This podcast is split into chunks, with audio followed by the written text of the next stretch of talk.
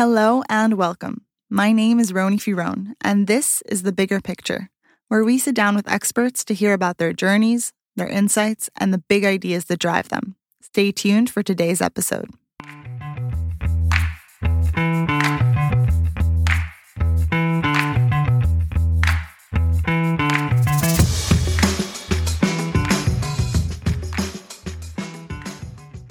In today's episode, I had the pleasure of speaking with Dr. Yulia Golland, a social neuroscientist who studies interpersonal synchrony. In other words, she studies how people get in sync with one another. Human beings are inherently social creatures. We are constantly shaping and being shaped by our social environments. A lot of this communication happens verbally, but the majority of it happens below our conscious radar, on levels that we may not be aware of. When we interact with someone else, sometimes we can have the feeling that we're clicking or that we're on the same wavelength, so to speak. What these metaphors help us describe is that feeling when we feel a sense of rapport and connectedness with the other person. We've all had these experiences, but what Yulia does is show that not only do we experience these moments of connectedness subjectively, but she also shows that objectively there are neurological and physiological markers that also become synchronized during such interactions. So, to a certain extent, the saying that you and I are on the same wavelength is much more literal than we would have thought. It was really fun speaking with Yulia about the different ways in which this propensity to synchronize with others affects us, and we really got into the good, the bad, and the ugly of interpersonal synchrony. We spoke about the social nature of humans and how there is no individual without a community around him, the interplay between the individual and the collective is eternal, and the boundaries between self and the other are never quite clear. In a sense, we're immersed in a social network, and that network is a part of who we are, and we define ourselves based on the social context we're in. This social nature means that we have evolved to be so sensitive and receptive to the social cues around us that we do this subconsciously and automatically. I personally love research that takes phenomena that might be otherwise disregarded and grounds it in a secure scientific base of research. That's exactly what Yulia is doing. So stay tuned and enjoy today's episode. So, today we're going to talk about your research on interpersonal synchrony so we can finally understand what it means to be on the same wavelength. Now, before we dive in, I always like to start with a bit of an origin story. So, can you tell us how you came to study neuroscience and specifically interpersonal synchrony? And did you always know that this is the field that you wanted to research? Sure. First, thank you so much for inviting me. It's uh, I am sure it's going to be a fascinating conversation. Looking forward. Uh, about my personal history, I'll really try to make this very, very long story short because it's a long story. Uh, so I first wanted to be a psychologist. So I started uh, psycho- the psychology department in the Hebrew University of Jerusalem. Uh, my major was a psychology, but I also majored in philosophy, and uh, I must say I enjoyed philosophy much more than psychology. And it became very fast obvious to me that clinical psychology is not for me uh, just didn't feel the connection to all the Freudian models and the unconsciousness. Although today, this is actually what I do and study the unconsciousness, but in a very different form than uh, what we studied at the first year um, introduction to psychology. But I became fascinated with uh, the brain and physiological processes and uh, started to volunteer at a wonderful lab with Professor Shlomo Bentin, who became my supervisor afterwards. And um, I could really appreciate that the brain study and the physiological studies allow me kind of to peek behind the curtain because it fascinated me. And the question arrived from philosophy, actually. How does it work? How does the world really look like behind the veil of uh, my eyes, my sensory system, my perceptual system? And the brain science, the physiology, allowed an illusion, because it is an illusion, that we touch there on real stuff, right? The stuff that is behind what we perceive, what we consciously perceive. Uh, it is an illusion because, of course, even when we do brain science, we do it with our consciousness. So it is still within the boundaries of the perceived reality. So, do you think that consciousness itself is an illusion, or how, how do you see no. where, where does the illusion uh, uh, yeah. come into the picture so you? the illusion is to think or to feel or to experience or to hope that uh, when you study brain you study the real stuff the objective stuff and when you study uh, behavior for example or self-reports or when you talk to people you study more subjective fluid phenomena uh, after it's been processed by our conscious sensors because I, even when we study brain, we do, we do it first. We do it with all kind of methodologies that we invented, and we right. never just study the brain. We always do it hypothesis driven, and with the hypothesis comes all the back all our biases and uh, the limits of uh, conscious experience. So, so we're very much on the same page in that case. yeah, yeah, no, absolutely. I think uh, neuroscience has so much to teach us, but at the end of the day um, I I have a hard time reducing all of consciousness to only the physical. I think mm-hmm. it, I think mm-hmm. it can shed a lot of light, but yeah, yeah. Um, but but we need to understand that it's um it's it's another methodology, and it does help us of course. look under Absolutely. the hood. Yeah, um, and I must say that I think that brain science had a tremendous contribution to understanding the nature of our consciousness, especially today with all the new uh, brain models. It's just uh, mind blowing how we understand the mind better. Uh, than before, at least in my view. And no, absolutely. It, I think it can show us all sorts of patterns and also confirm a lot of theories, mm-hmm. right? Once you mm-hmm. have also the physical uh, realm mm-hmm. proving certain theories that we have that are only conceptual. Uh, so I think these two um, two worlds really speak with each other, exactly. and it's a lot more nuanced. Yeah, um, but but I I very much am for the integration of the 2 mm-hmm, mm-hmm. So okay, back yeah yeah yeah back to Hebrew University the year is uh, 200 no 2001 or something like that i don't remember exactly. So i joined professor shlomo bentin's lab and what we did there is studying the physiology of face perception. So mm-hmm. you know people are really experts in perceiving faces of others and recognizing faces. We are much better to recognize a face than a chair for example uh, right. So we try to really understand and dig into these unique mechanisms which allow us uh, such an expert face perception. And then um, again at a philosophy lesson, I met somebody whose name is Uri Hasson. He's a good friend, and today he's a professor of neuroscience in Princeton University.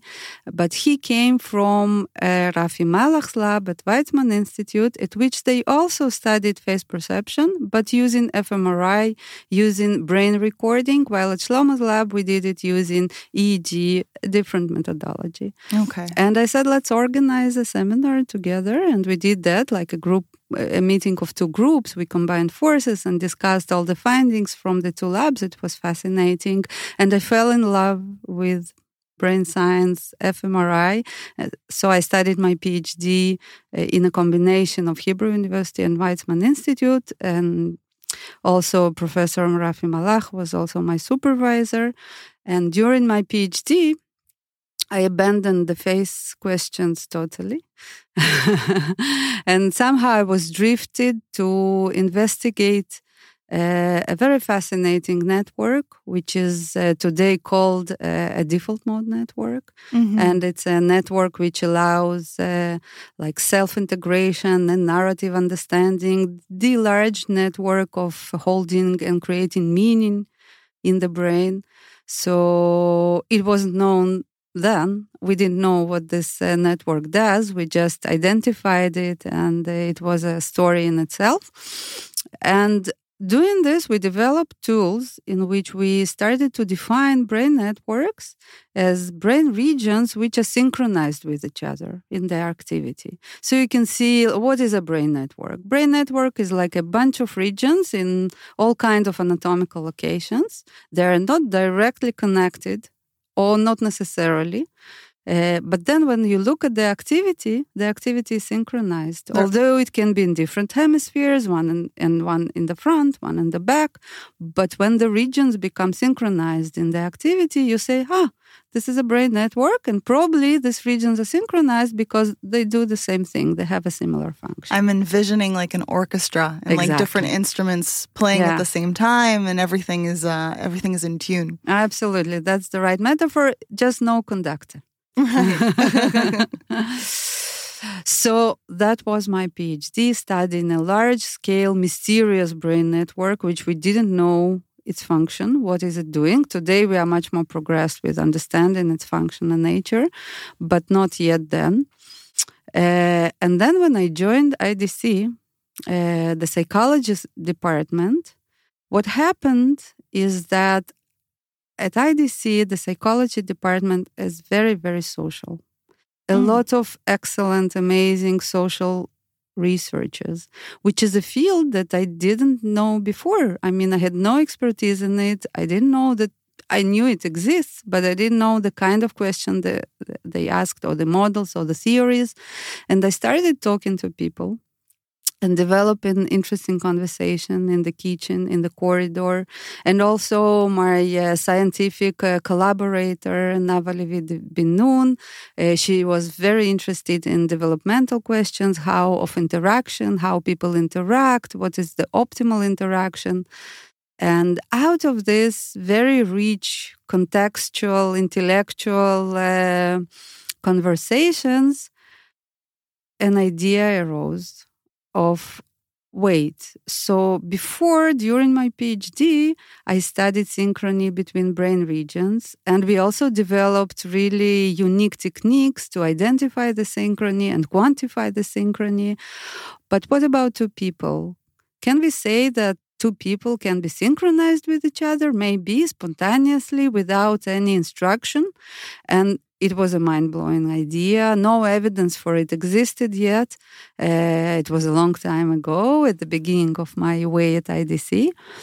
So I shared this idea with uh, Mario Mikulincer, who, who was our dean.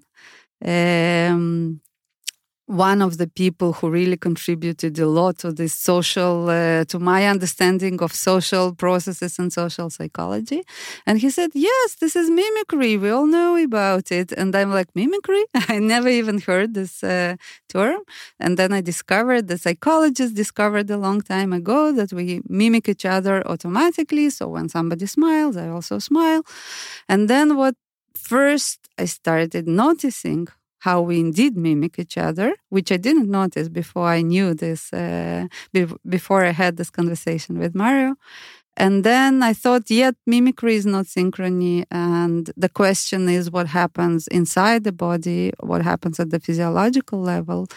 And that's the story of how I became a synchrony researcher because uh, then we did our first experiments with two people who co-viewed the movie together and we started to discover the conditions for synchrony and the function of synchrony, what is it good for and when it happens and when it doesn't happen and building some kind of initial models of it. Uh, and um, the world kind of joined into it because now it's one of the most popular uh, and fastly developing fields in social neuroscience. Uh, it is beyond any doubt now these days the understanding that yes, this is one of the basic interpersonal processes. We do tend to synchronize with each other, and in the most simple way, it is synchrony is is communication, and mm-hmm. uh, we constantly communicate with the world, with each other,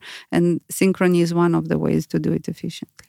I think that um, the moment you find something happening on two levels of analysis, right? In the sense that we see mimicry happening in the behavioral mm-hmm. level, but once we see it also on the on the brain level, on the physiological mm-hmm. level, it lends so much more weight to that theory, and yeah, to, and we can we can really we can really trust that what we're seeing is yeah is is a is a true phenomenon. So I think I think this research is amazing, and it's no wonder that social neuroscience has been taking off. Mm, exactly. Mm-hmm. So in terms of just the just to give a little bit of context on the behavioral level of what kind of things do we mimic? What what actually syncs up between Mhm, two people? mhm. So I think pretty much everything. And uh, a useful distinction would be to think about it as an output system and input system. So all the physiology, uh, the hormonal level, the cardiovascular level, the uh, physiological level, the autonomic level, the brain level, it happens inside.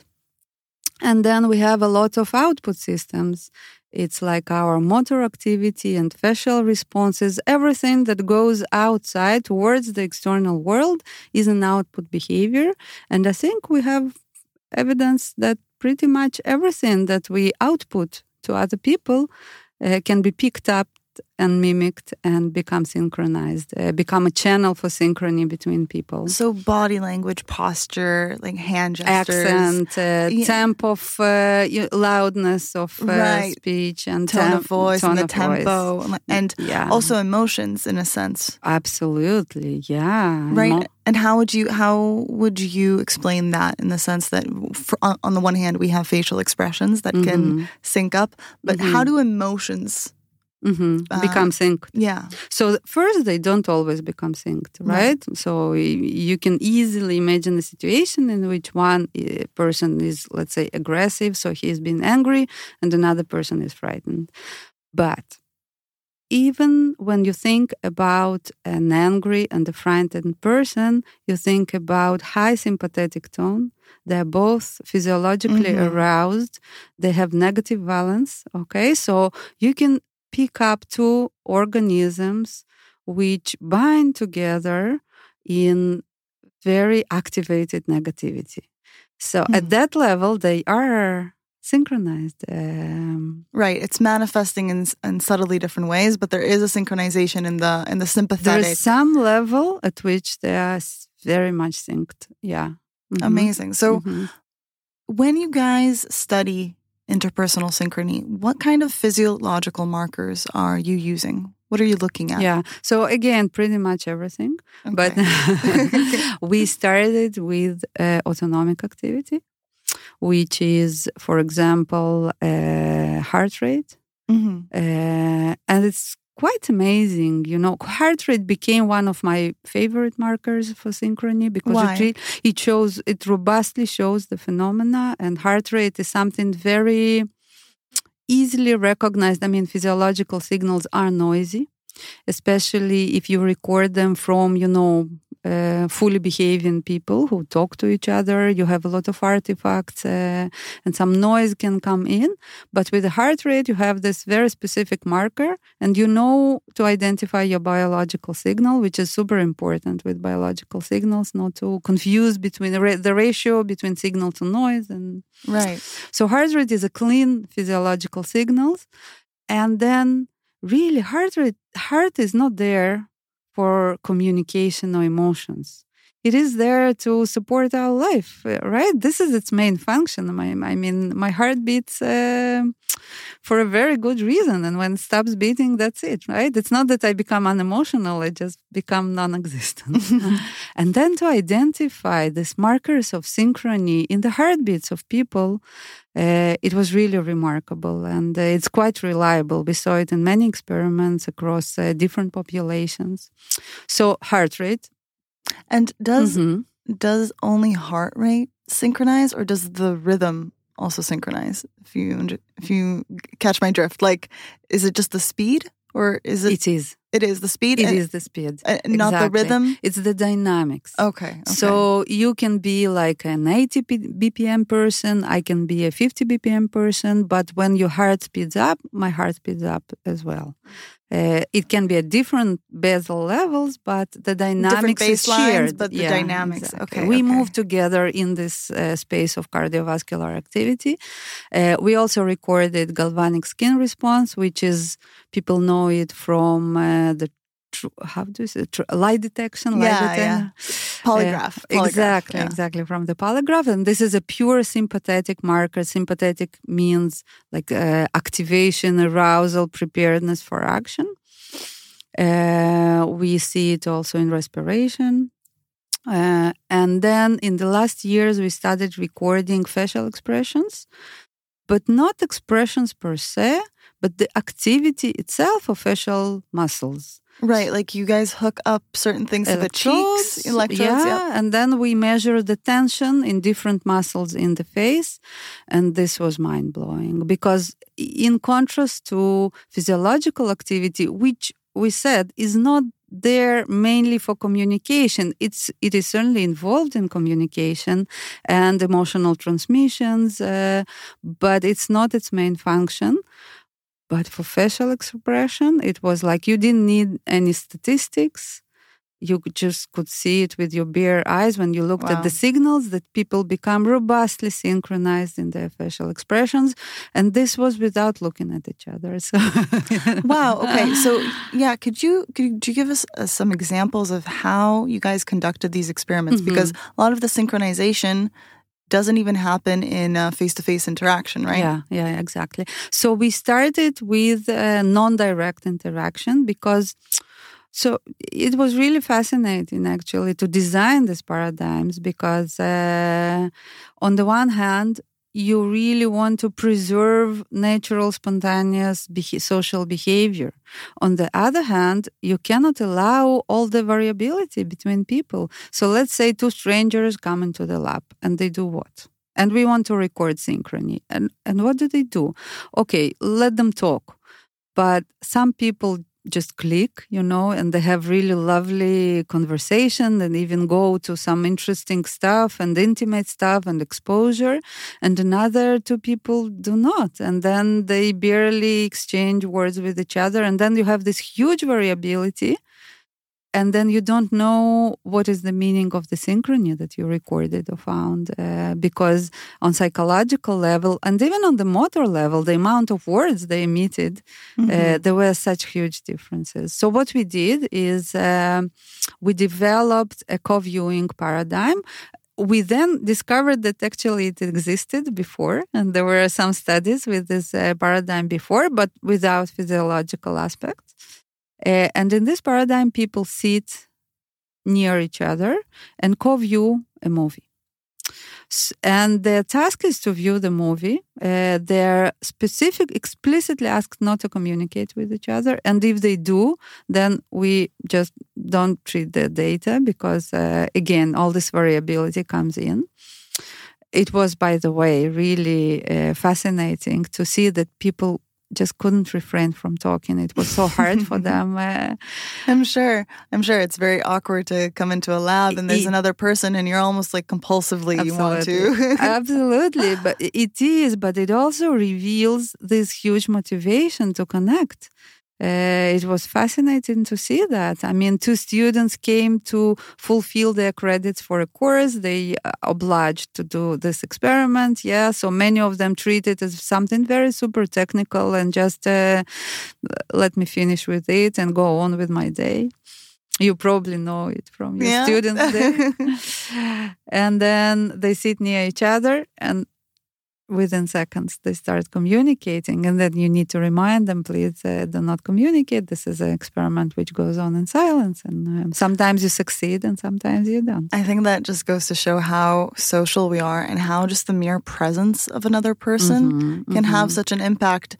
You know, and to tie that back into uh, Corona days and uh, Zoom, absolutely right? The the fact Yeah. that the you don't have another human in the room. There's so much that you're missing. yeah That's that's under the radar, right? All of Mhm. this synchrony and this um, uh, feeling of connectedness that doesn't even need to happen on the level of words. yeah but you know it's interesting to understand what the boundaries of this can't we be synchronized uh, virtually and uh, Have you guys tried that? we are we we do that this year but i don't know the results yet so That- yeah, yeah, no, that's that's uh, that would Super important. Super important to Yeah. understand really what the boundaries are, Absolutely, and yeah. what can we get from Yeah. Zoom, and what Yeah, what yeah, are we yeah, missing? Yeah, I my feeling is that you can be absolutely synchronized over Really? Zoom. Yeah, because I could feel my accommodation uh, to this virtual space. Uh, at first, it was like, what? How am I going to teach uh, over Zoom? And the connection with the students and the feeling. I suddenly understood how much I pick up from the audience from all these subtle cues. You know, attentive, non-attentive, and how I actively work with these cues. But then we all accommodated and developed different forms of synchrony and communication. And Right. uh, No, I think there was definitely an adaptation. I just, Mhm. um, I, I was very surprised when we when we uh, went back to sort of normal life now and m- started meeting more face to face. I was surprised by how much the uh, the interaction, how much was added to the interactions. yeah. Right. Because the, still, there's something in the in the physical space that I felt was very Absolutely. right Yeah. but but we we obviously have been able to synchronize over zoom uh, Mhm, and mhm, to make the mhm. best of it Yeah. um Okay, back to the Yeah. experiments. yes So two people sitting near each other and watching a movie, not communicating. And then what we found, and the movies were emotional movies because we wanted a kind of catalyzer for emotional behaviors to come out. And what we found is that people who watched the movie together were more synchronized than people who watched the same movie but not together okay in different dyads. okay so it's not just the movie Exactly. that was creating Exactly. First, yeah. the movie obviously synchronized between people, and this is also some something important to understand because we also synchronize with the world. right So, if we are embedded in the same emotional environment, we are necessarily synchronized at certain level. If we are exposed to the same uh, narrative, we are, this narrative synchronizes between our brains and our bodies. But above and beyond the synchrony, there was something unique, like a unique marker for each and every couple, uh, which, and the couple members, couple, I mean, in terms of experiment, these were strangers to each other. Um, so they were different from other couples. They were more synchronized with each other Mhm. than with all the other participants who viewed exactly the same movie, but not uh, with them. Amazing and you guys also did certain experiments with with actual couples right with people who were in Mhm. intimate relationships what did you find in these kinds of experiments um, different stuff. And it's also something important to understand about synchrony. Synchrony is not good or bad, it's synchrony. And what synchrony creates is kind of a binding, for example, in emotional context, and this is the context of which I'm most knowledgeable because that's the that's what we study.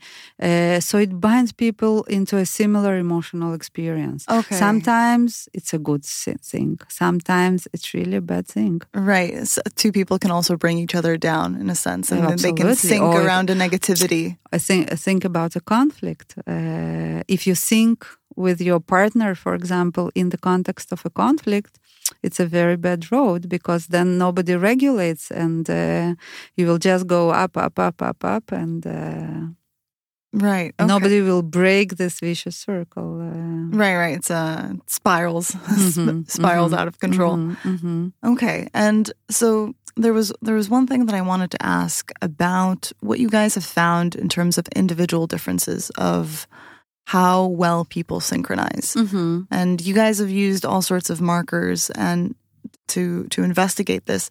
But what have you found in terms of of these individual differences and how certain people are able Mhm. to synchronize really well with their environment and other people not so much? hmm hmm Um, so I think first individual differences exist, of course, yeah, uh, and these individual differences can exist at the level of individual.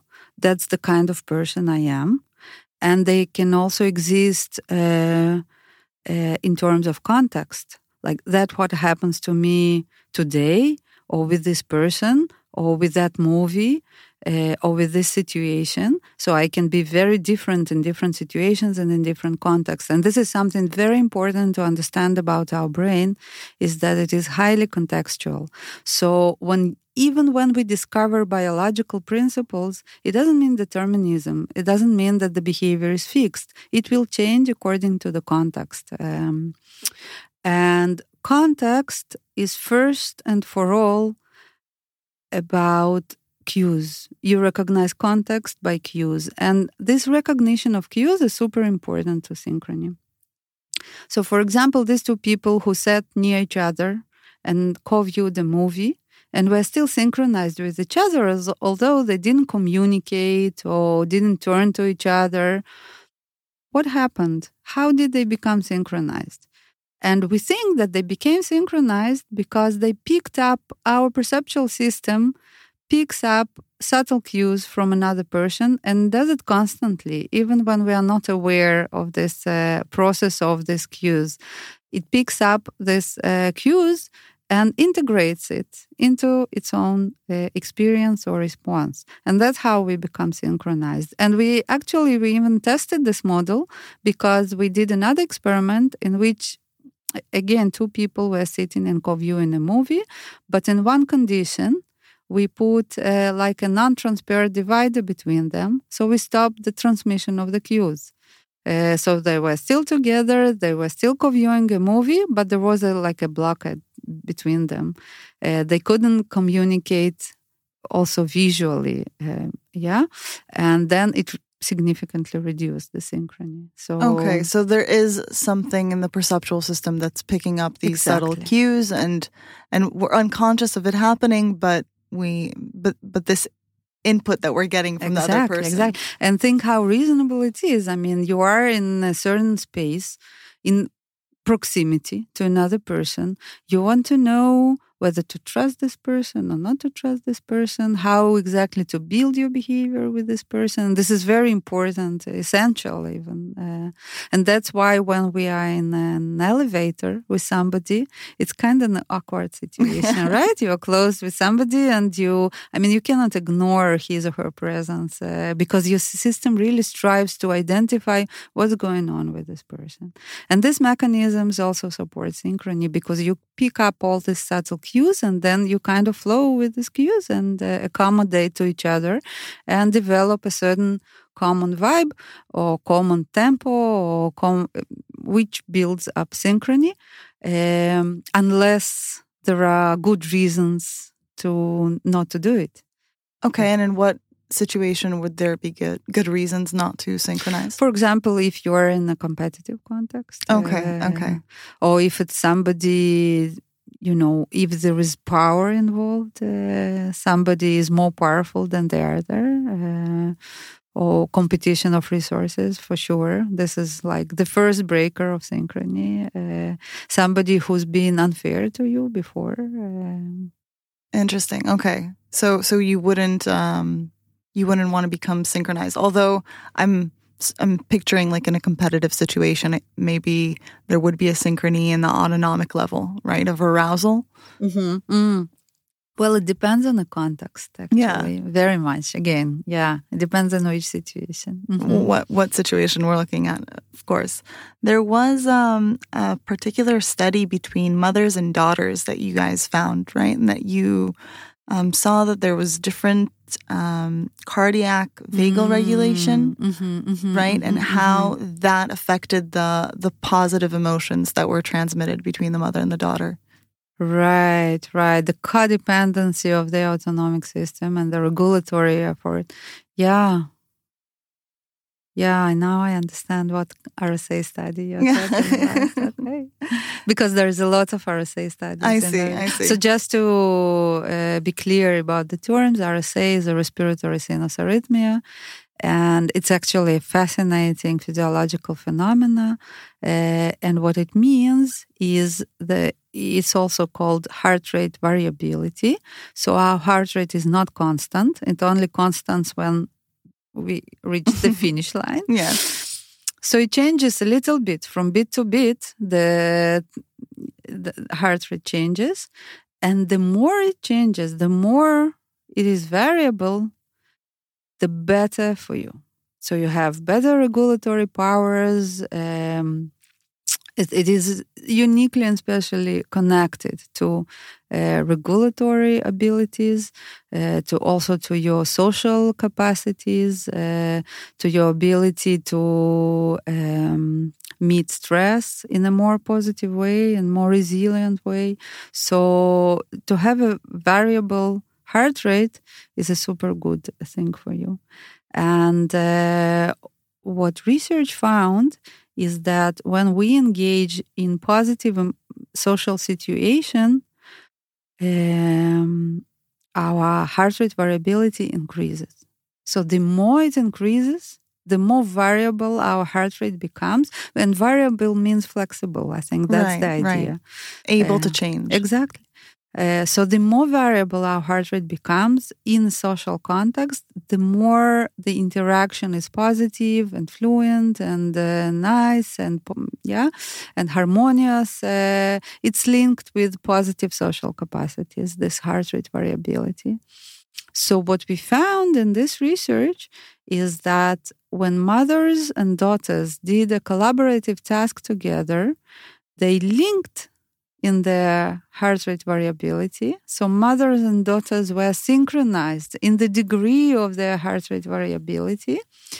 And the higher levels of heart rate variability and this linkage were actually linked with more positive uh, emotional experience and regulatory experience from this interaction.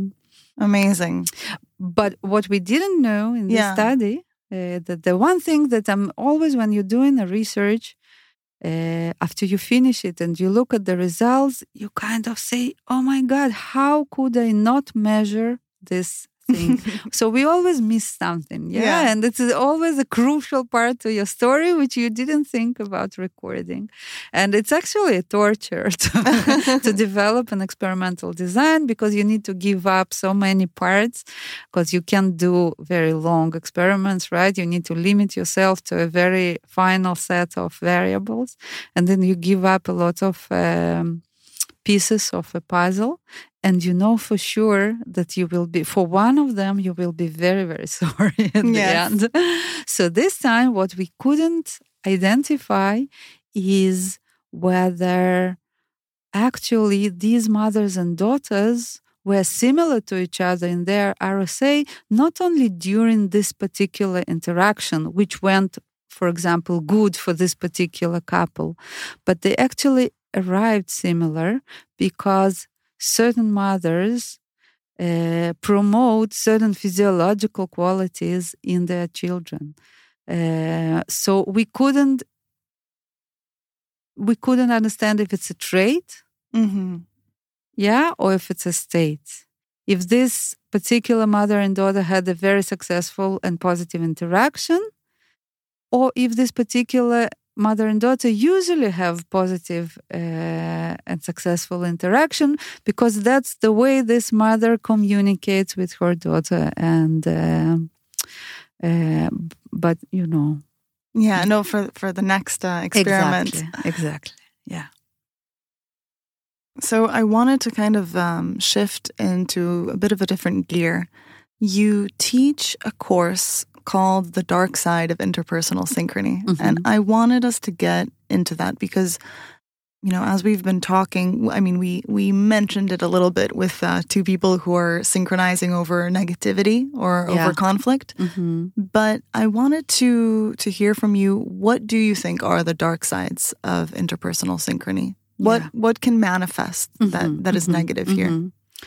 So imagine an army march or imagine a certain demonstration, political demonstration, or imagine um, um, a mob. Exactly, yeah.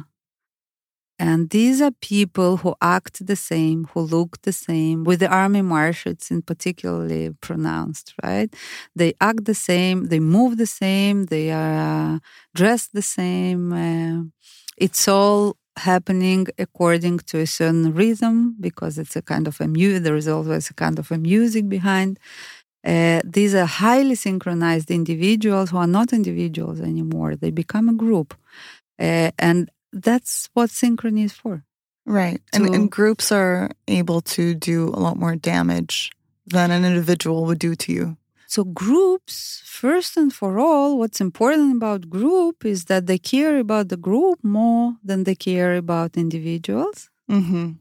The, the members of a group that becomes more important. And i think this is the function also of group synchrony right? For individuals to be able to leave their own ego and uh, their own self behind and to merge into an ego and the self of this group and that there is something that's really uh, really addictive about that right that's why it we go is. to a concert right we yeah, want to yeah. forget ourselves we, we want to yeah. be connected with everyone or like it. a soccer game but you know, in, exactly. in, a soccer game, you Absolutely. see a lot of conflict as well because of this mm-hmm, synchronization. Mm-hmm.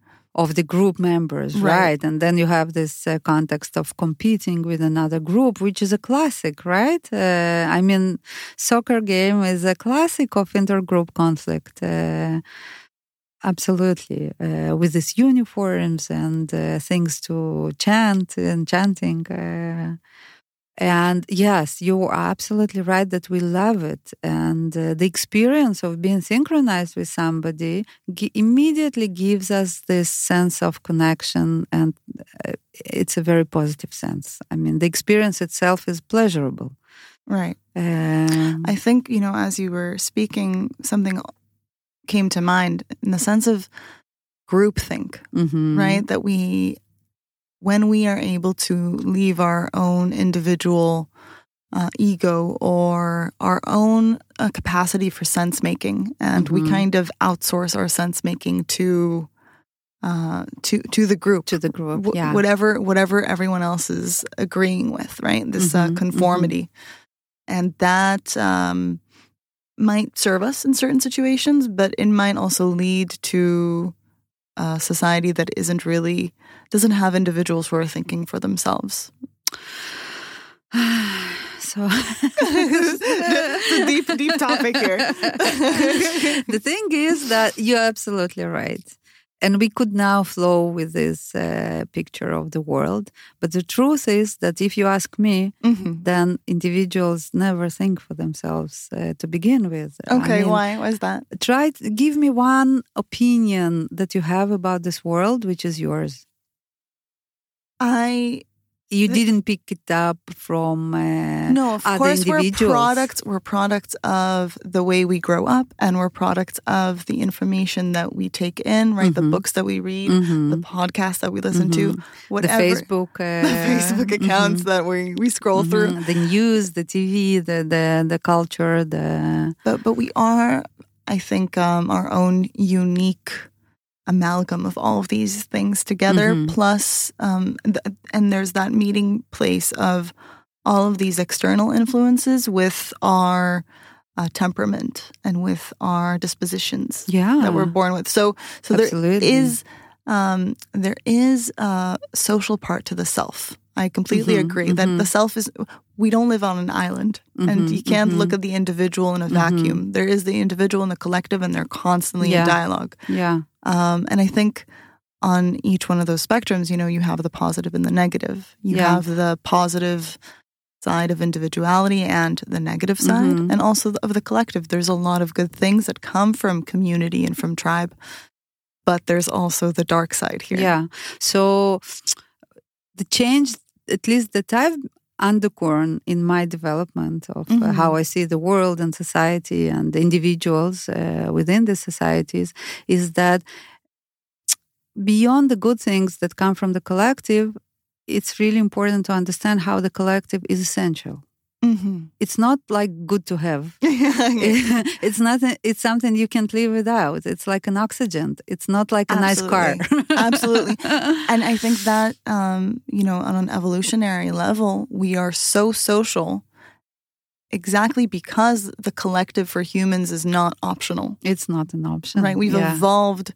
Uh, we've evolved not as humans but as humanity and as groups. And uh, it's not only us, it's actually, you can say it about all the mammals. Uh, and this is the function of our brain. Uh, the function of our brain is not to survive, the function of our brain is to communicate with others because this is how we survive. Uh, and that's why all these uh, remarkable mechanisms that we talked about, uh, mechanisms which push us into synchrony with others, they're uh, hardcore biological mechanisms and built in. built in when we come with them to this world from day actually from day minus uh, when we are in not even born um, no absolutely so so from that you know um, that premise of the collective is Mhm. 100% essential we still see these negative manifestations of of interpersonal synchrony right we see these intergroup conflicts and i'm not sure they're negative uh, but but you teach a whole course on the dark side that's why i call I, yeah they are negative Yeah. in okay so in not- the eyes of western person. Ah, okay, okay, okay, okay. because we are raised with a certain philosophy that we are independent, that we have our own ideas, that conformity is a bad thing. Okay, this I think everybody you wouldn't um, tell somebody, "Wow, you're such a conformist," right? that would mean. But that's the most reasonable. Conform is our nature. That's how we live. Of course, we are conformist. Yes, we live with others and we develop together a common reality and we conform to this reality. It's not a bad thing. Uh, bad thing can happen from it, and again, bad in terms of pain of other people, right? But uh, even when you look at intergroup conflicts, that's very natural. It's Right. when different groups fight for resources. A lot of bad things happen, but um, in the right but, context, but it's not that the group essentially is negative of course yeah, and the conflict and intergroup conflicts are like a part of being a group.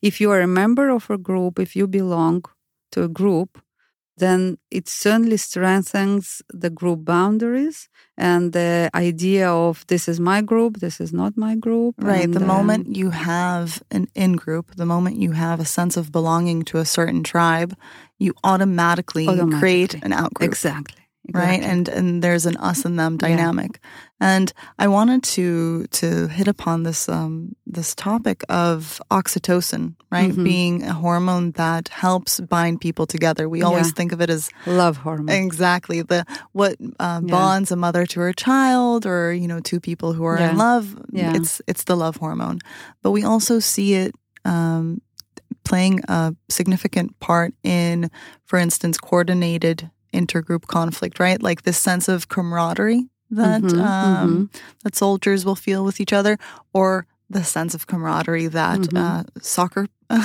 soccer fans feel for Mhm. their uh, group Mhm. members against another and this i guess i guess that would be the dark side here that whenever you have an attachment whenever you have a bond to Mhm, one mhm. person there's all the rest of the people that you would be willing to protect them from right i, I always imagine like a mother lioness right? Like oxytocin is binding her to her cub, but anyone comes Mhm. near and she's willing to rip them to shreds. hmm hmm hmm Exactly. Uh, so yeah, oxytocin being a love hormone is like totally fake news, and uh, science tends to produce many fake news. Recently, it's a very bad thing. I, I mean, I hope that complexity will find its way back to the media and to the science media in particularly.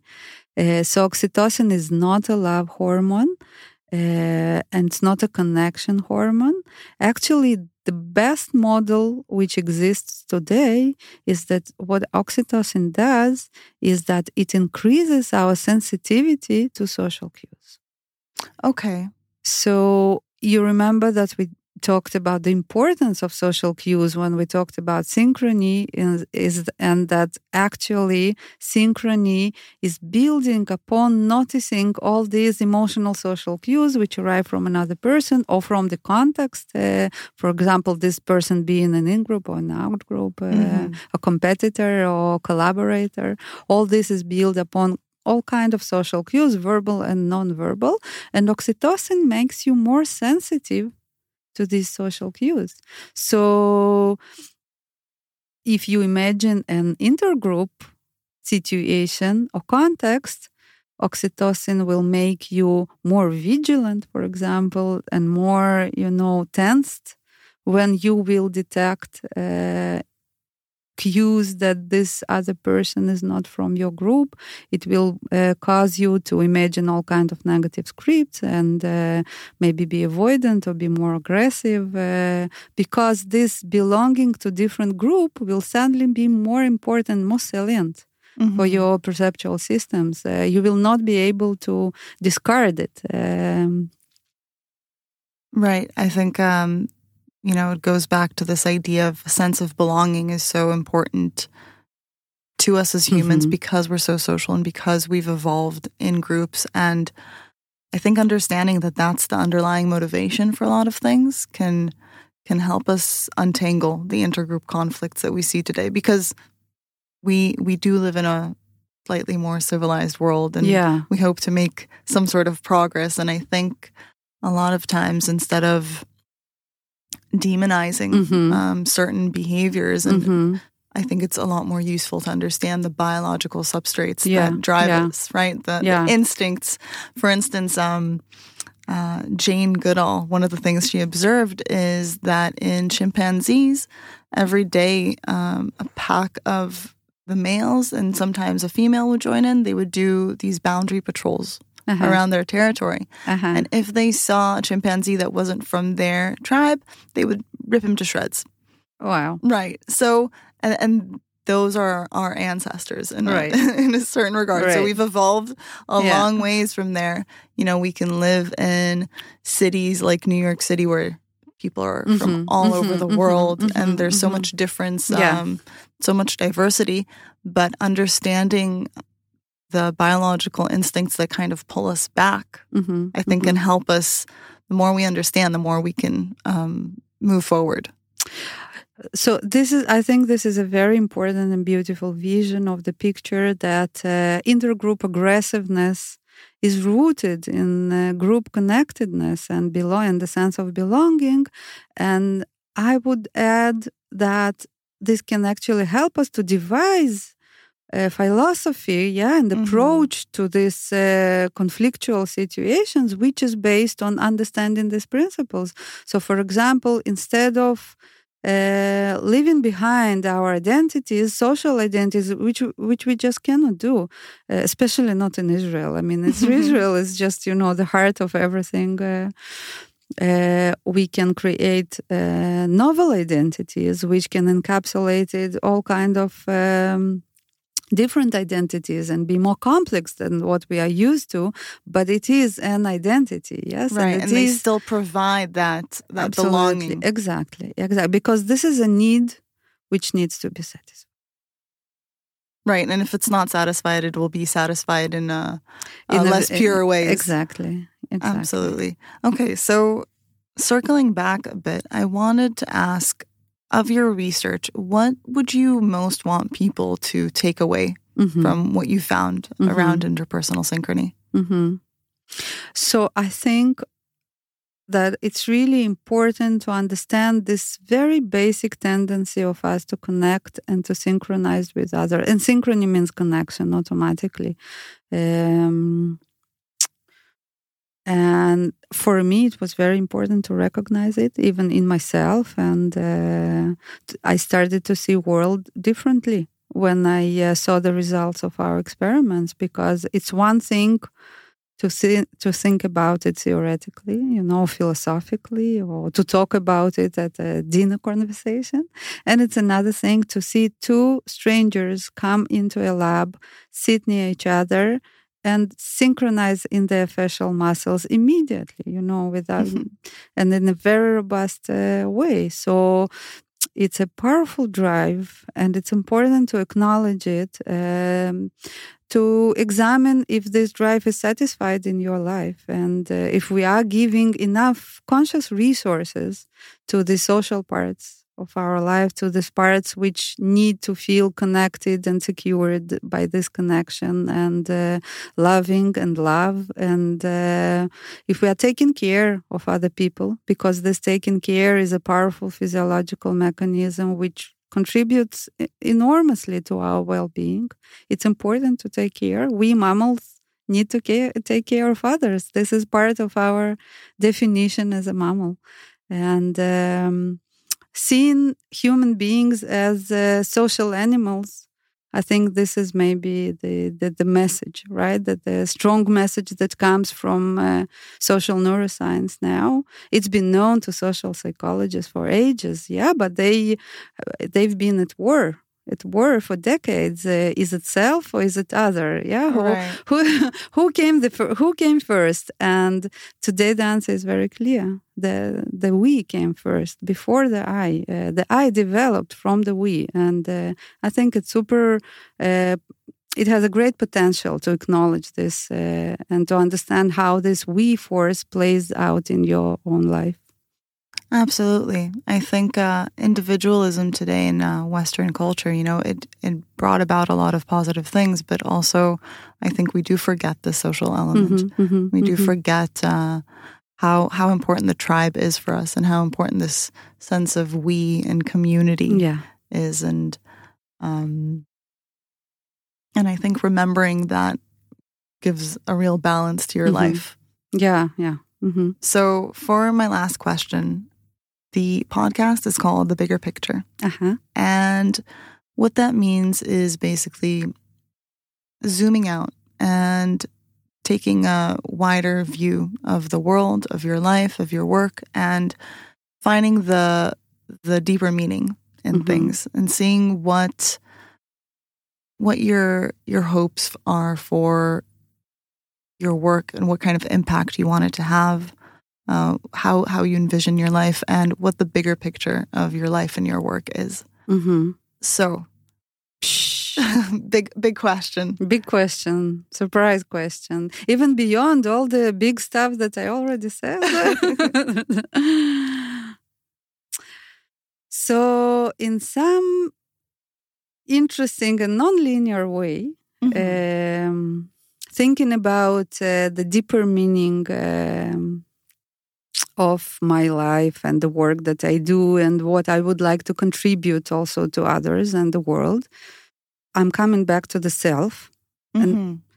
because I think that uh, we really live in a very exciting times uh, when we have significant progress in understanding how our brain and our consciousness builds reality. And I think that when we, it's very important for people who are not brain students or psychology students, but just people who strive to understand themselves, it's very important, I think, today to educate yourself with all these new models that come from neuroscience because it has uh, substantial keys to understanding these mysteries how this reality is created uh, in according to your past in according to the meaning that you build in according to your expectations and how uh, the conditioning plays in all this and how the reality is really very relative and subjective and can be changed you know very easily uh, but needs very hard work uh, every day uh, for substantial changes, but still the potential is there. Uh, and I think that if people understand how that the reality is constructed and not given to us, we do not respond to reality, but we construct it. Uh, then all these social issues and uh, the questions that the hard questions that you raised, the interpersonal conflict, uh, and also the personal suffering uh, can be really contributed by this knowledge.